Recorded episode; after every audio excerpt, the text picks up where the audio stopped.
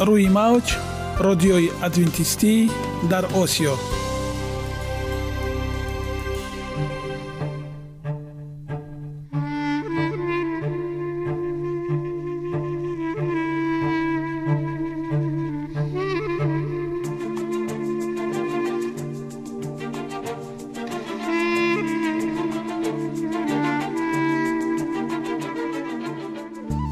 با عرض سلام به شما شنوندگان عزیز. برای سعادتمندی و خوشنودی شما آغازگر برنامه امروزمان می شویم.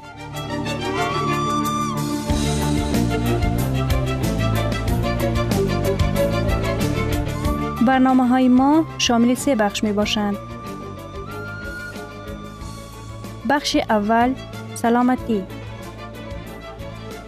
که در آن ما به شما طرز حیات سالم جلوگیری از امراض و غذاهای سالم را پیشنهاد می نماییم.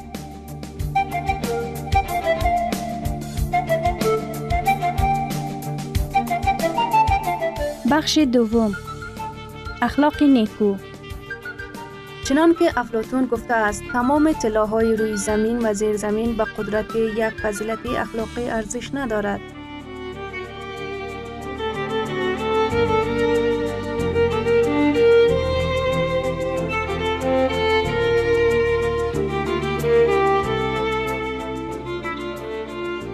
بخش سوم.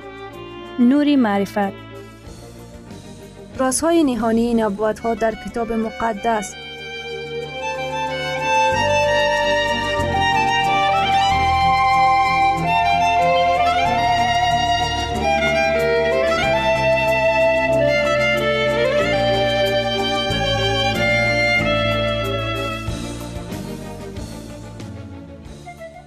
پس با ما باشید. صدای امید با نوای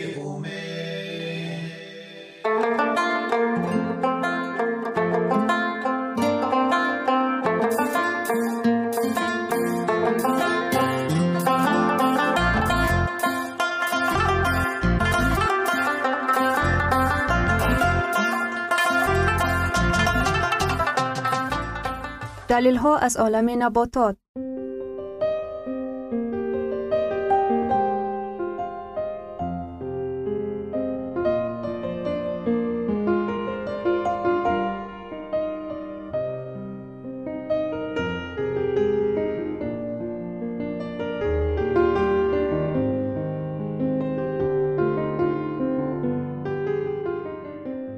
خداوند در طبیعت برای سلامتی ما همه چیزها را مهیا ساخته است.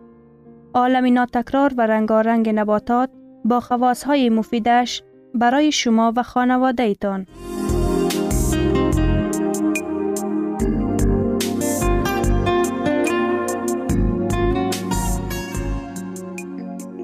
اگر شما خواهان این باشید که بدنتان فعالیت خوب داشته باشد پس آن را با غذای سالم تأمین نمایید.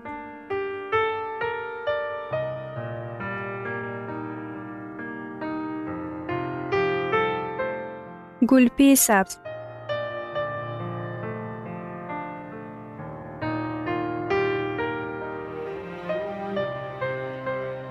بهترین غذا برای بیماری قلب سالهای اخیر پرورش گلپی سبز هم در آمریکا و هم در اروپا خیلی رواج یافته است. مردم سیاره هم بیش از پیش گلپی سبز را به جای گلپی مقرره استفاده می کند.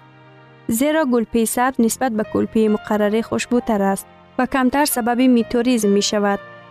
خاصیت ها و نشاندادها گلپی سبز در میان دیگر رستنی های خانواده کرم ها با داشتن مقداری بسیاری پروتین، کلسیم، پروویتامین A، بیتا کاراتین و ویتامین های سی فرق می کند.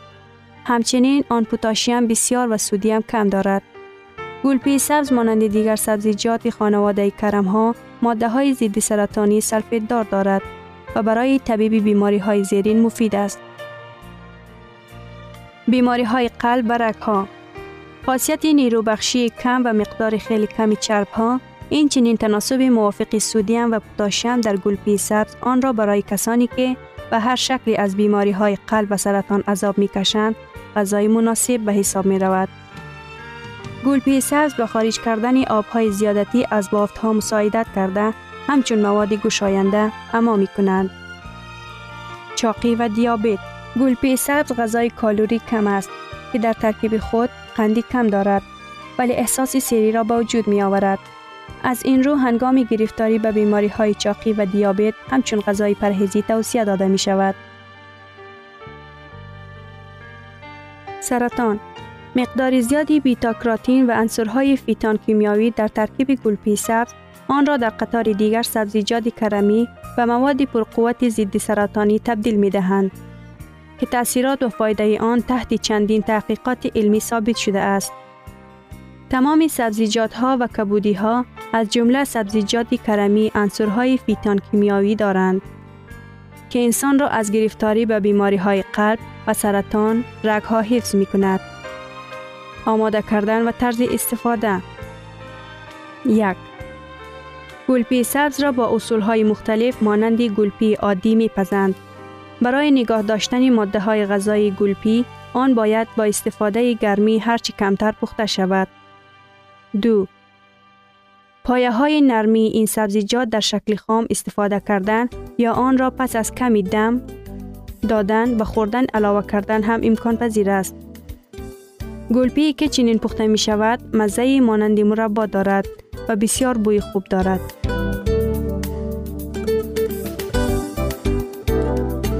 جودار یا زندگی شیریان را تأمین می نماید. خاصیت ها و نشاندادها جودار از روی ترکیب با گندم مشابه است ولی دارای پروتئین و چربافتی بیشتر می باشد. کالری جودار 331 کیلوکالری بر 100 گرم تقریبا چون گندم 335 کیلوکالری بر 100 گرم را تشکیل می دهند. هرچند در ترکیب جودار چون دیگر خوشدارها پروویتامین ای، ویتامین های C و B12 وجود ندارد. دیگر ماده های غذایی به قدر لازم موجودند. در محصولات آن روغن ها و کلسیه عادتا کمترند. کربوهیدرات ها آنها قسمت اعظم خوشدارها را تشکیل می دهند. جز یا عنصر اساسی خوشدارها نشایسته است. نشایسته در جودار زیادتر از دیگر خوشدارها اند.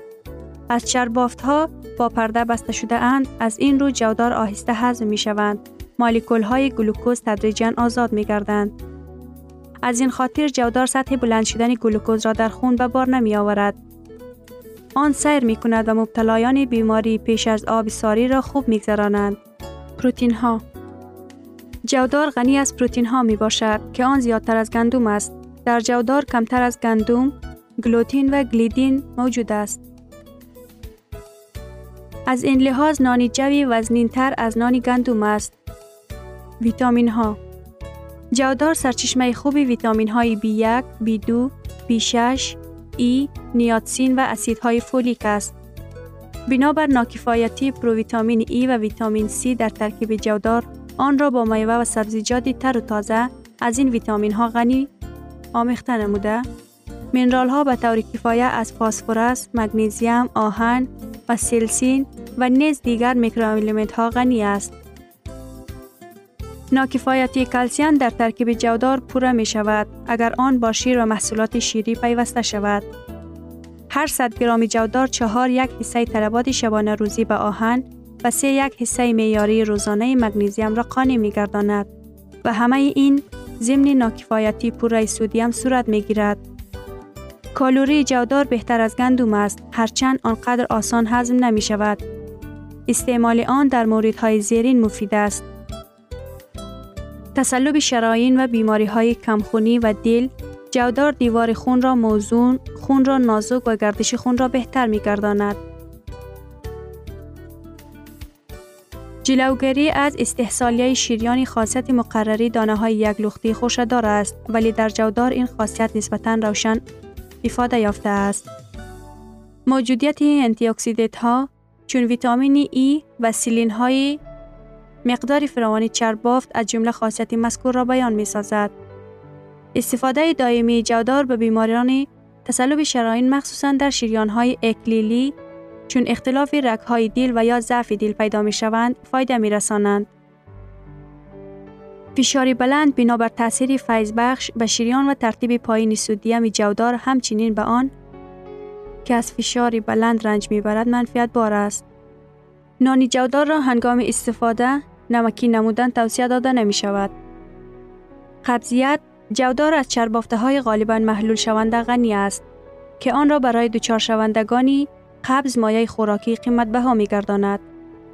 جلوگیری از سرطان روده بزرگ بدون اینکه جودار در مبارزه با قبضیت یاری می رساند، نان جودار بیش از همه تجمع اسیدهای سفرا، اسیدهای سنگرا و اسیدهای ایزالوی در روده را کم می کند. این اسیدها از تلخه برآمده به روده لعابی چون سرطانزا تاثیر رسانده این چنین عملی ماده های ضرر آوری از حیوانات برآمده را می افزایند که در روده ها جا گیرند و به افزایش سرطان مساعدت می نمایند. به همین طریق استفاده دائمی جودار به بیماران خوف زیاد سرطان روده بزرگ همچنین به آنهایی که جراحی شده اند از تکراریابی آن بیم دارند توصیه می شود. آماده نمودن و استفاده آن. یک لخت دانه ها هرچند قبط ظاهرش سبوز و سخت است. جودار را می توان در نمود لختبادتر نمودن دانه جو در ترکیب تعام لیوسلی تناول نمود. آماده نمودن بعد تر کردن چند ساعت جو را می توان چون برنج پخت پختن آن در داش های برقی مطلوب است تا سخت نماند آرد آرد جوی از گندم گلوتینی کمتر دارد ولی آن هم برای نانپزی استفاده می شود. نانی جوی از نانی گندم سختتر است زیرا آن گلوتینی کمتر داشته خمیرش دم نمی شود. عادتا نانی جو را با گندم آمیخته می نماید. جوی خوش کرده شده آنها سبک خوش کرده و خیلی بامزه اند. آنها را بیشتر در آلمان و مملکت های اسکانداوینیا استفاده می نماید.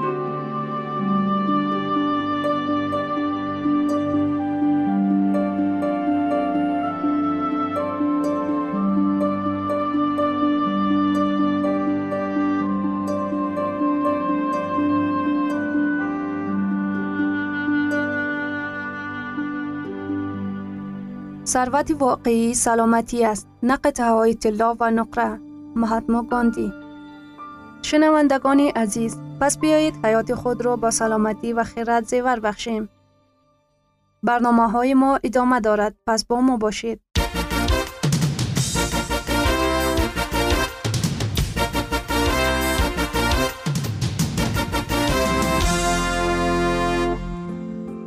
من قرار دادم که سلامتی متداوم داشته باشم. تو هم کوشش نما.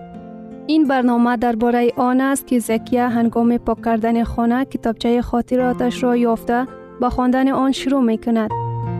او در قسمت اول روزنامه درباره آن می نویسد که مشکل اضافی وزن دارد و تصمیم گرفته است که سلامتی خود را بهتر کند و به سفر فرانسه که آنجا برای ادامه تحصیل می رود آماده شود.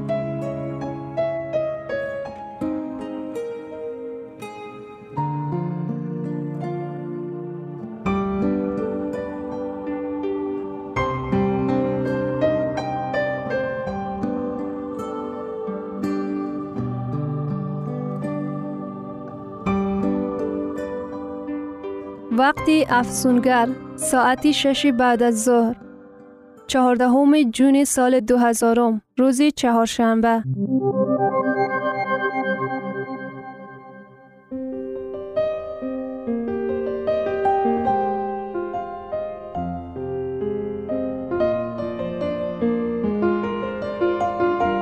کسی به من میفهماند که چرا ساعتی ششی بعد از ظهر تناول و خوردن ممکن نیست. چرا بعد ساعت ده بعد از ظهر؟ نه. بعد ساعت یازده بعد از ظهر؟ نه. محض پس از ساعت شش بعد از ظهر. این چگونه ساعت جادویی است؟ من وقتی که دانشجو بودم به این سوال توجه کردم و امروز یکی از بخش های دفتر خاطراتم به همین موضوع بخشیده است.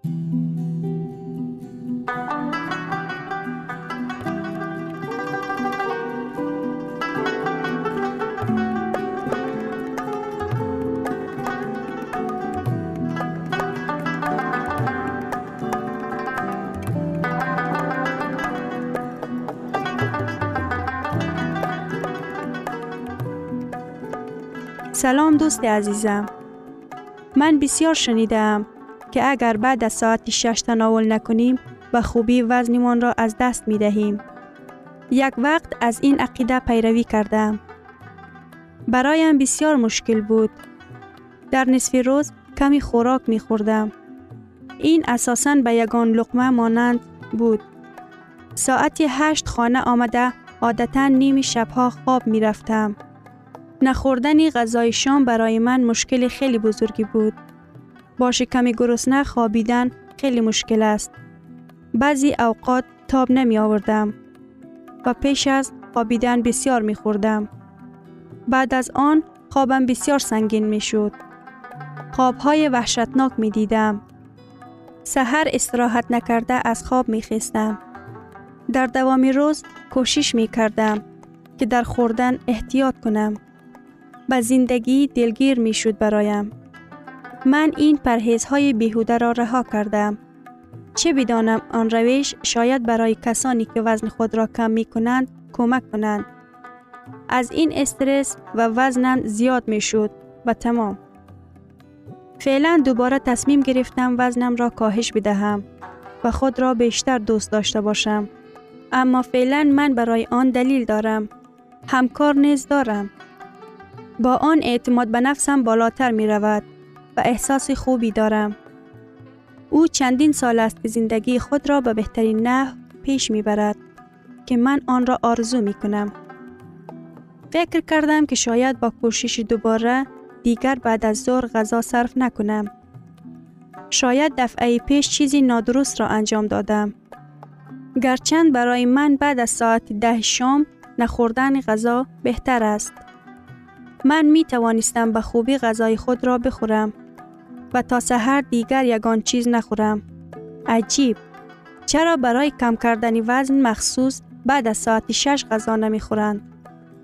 معلوم می شوند حرف اینجاست. در وقت خواب ارگانیزم ها باید استراحت کند. اگر پیش از خواب غذا صرف کنیم میده کار کردن را ادامه می دهد. نتیجه اش به آسانی خوابت نمی برد.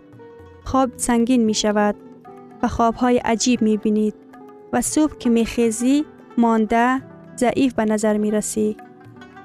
خسته به نظر می رسید که حازمه برای خواب مکمل و خواب به هضم کنی تمام غذا خلل می رساند. لطیفه قصه کرد که از همه خوبش غذای شب را چهار ساعت پیش از خواب استفاده کنیم. تقریبا همین قدر وقت لازم است تا که غذا هضم شده و میده شبانه با عضوهای دیگر استراحت کند و صبح با طبع خوش میخیزی از خواب و احساس خستگی نمی کنی. اکنون من فهمیدم که چرا بسیاری ها تصدیق می کند. بعد از ساعت شش غذا خوردن بهتر است. نظر آنها درست است. ولی همه معنی دقیق این فکر را نمی فهمند. من می دانستم که از ابتدا جسم انسان طوری ساخته شده است که ساعت ده خواب کند و سهر بر وقت بخیزد. زیرا از همه وقت خوبی برای خواب از ساعت ده تا دوازده شب است. این دو ساعت خوابیدن پیش از نیم شب است که برابر با چهار ساعت خواب بعد از دوازده شب برابر است. اگر شما بعد از نیم شب خواب کنید حتی ده ساعت خواب هم کمک کرده نمی تواند که شما راحت استراحت کنید. خستگی در وجودتان باقی می ماند و از نصف روز تا ساعتی دوازده نخوردن این مسخره است. ارگانیسم استرسی از سر عبور می دهد. من این را باید در خاطرم بسپارم. قدم نخست برای زندگی بهتر این است که به صرف غذا در ساعت شش بعد از ظهر عادت کنم. ساعت ده بخوابم. فکر می کنم این عادت مفید است. زیرا همه آن عادت هایی را که زیر نظر دارم همهشان مورد پسندم است. آنها مرا خوشحال می کنند چون که نتیجه واقعیش را می بینم. بانوان عزیز شرطی نخوردن غذا بعد از ساعت شش بعد از ظهر را عاقلانه قبول کنید. آخر نگاه داشتن سلامتی ضرور است. خودتان را دوست داشته باشید و غذای درست استفاده کنید.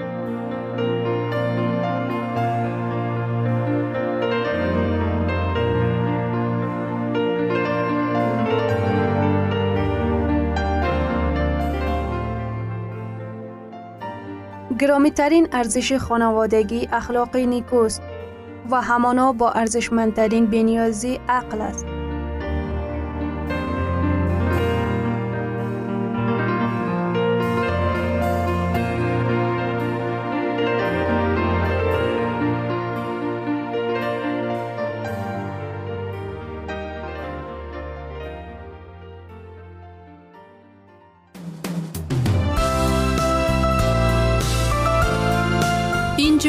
افغانستان در موج رادیوی ادونتیستی آسیا اینجا ما می توانیم برای خود از کلام خداوند حقیقت ها را دریابیم. با تعیین کردن حوادث آینده و افتاح راه نجات در صفحه های کلام مقدس حق تعالی ما را تنها نگذاشته است. ما شما را به آموزش این گنج بها دعوت می نماییم. اکنون با هم میشنویم که خداوند چیزی را به آدمان آشکار و تعیین کرده است.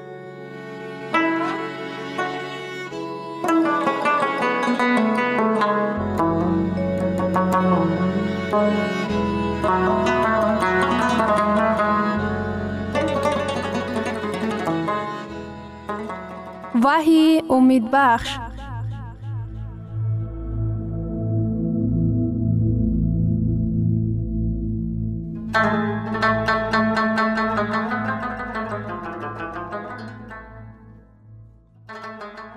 عیسی چنین گفته است در جهان میل و رغبت سحر و جادو و دیگر عاملهای فوقالعاده خرافات پرستی زیاد می کردد.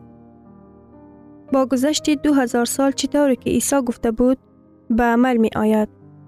کتاب و مجله ها و فیلم ها درباره سحر و ساحری با شماره های زیادی از صدها میلیون فروخته می شوند.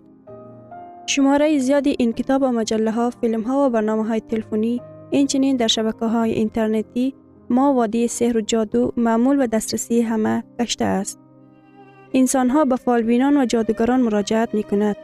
نشانه ها در جهان دیانت که دربارهشان عیسی گفته بود در پیش چشمان ما ارزی هستی می گیرد. این مسیحان کاذب و انبیای کاذب نشانه های آخر زمان. بعدش نجات بخش درباره نشانه ها در جهان سیاسی حرف می زند. او به نیزه های بین المللی و جنگ های جهانی دقت جلب می کند. و اینک حوادث آن پیشگویی ها این زمان در اطراف ما در حال عمل شدن است. جنگ ها و آوازه جنگ ها خواهید شنید. متا باب 24 آیه 6 آیا در دوام کل تاریخ جنگ ها به وقوع نیامده بودند؟ اگر جنگ و نزاها در طول قرنها موجود بودند، پس جنگ را نشانه آخر زمان گفتن چی معنا دارد؟ بیایید با هم با دقت گفته های عیسی را میشنویم. جنگ ها و آوازه جنگ ها را خواهید شنید. کلمه جنگ ها این شماری جمع است. متا باب 24 آیه 7 زیرا قومی بر ضد قومی و سلطنتی بر ضد سلطنتی قیام خواهد کرد. در آستانه نهانی زمان نزاهای بین الخلقی تمام جهان را به شور می آورند که در موردش عیسی پیشگویی کرده است. به اصطلاح دیگر سخن در مورد جنگ های جهانی می روند. به قرن 21 وارد گشته ما به اثر گذشته قرن 20 نظر می کنیم. و می بینیم که آن یکی از خونین ترین قرنها می باشد. به قول یکی از جامعه شناسان در عصر بیستم 165 جنگ صورت گرفته است. که هر یک آنها جان زیاده از 6000 نفر را از بین برده در پنج جنگ شماری زیادی از 6 میلیون نفر به کام مرگ فرو رفته است. در مجموع 180 میلیون نفر در این جنگ ها قربانی شده اند. قرنهای 20 و 21 در علنگه آتش جنگ ها گرفتار شدند. جنگ دومی کنگالیزی، جنگ های تروریستی، نزاعی درفور، نزاع اسرائیل و لبنان، نزاع روسیه و گرجستان، نزاع بلوچستان، جنگ شهروندی در بروندی، جنگ شهروندی در کات د اویار، نزاع هند و بنگلادش، جنگ میان حبشیستیان و ساملی، جنگ شهروندی یمن، جنگ در سکتار غزه. درباره تخریبات سودان فکر کنید که در علنگه آتش جنگ فرو می روند.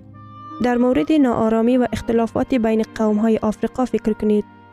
آن ویرانه های لیویا را پیش نظر بیاورید.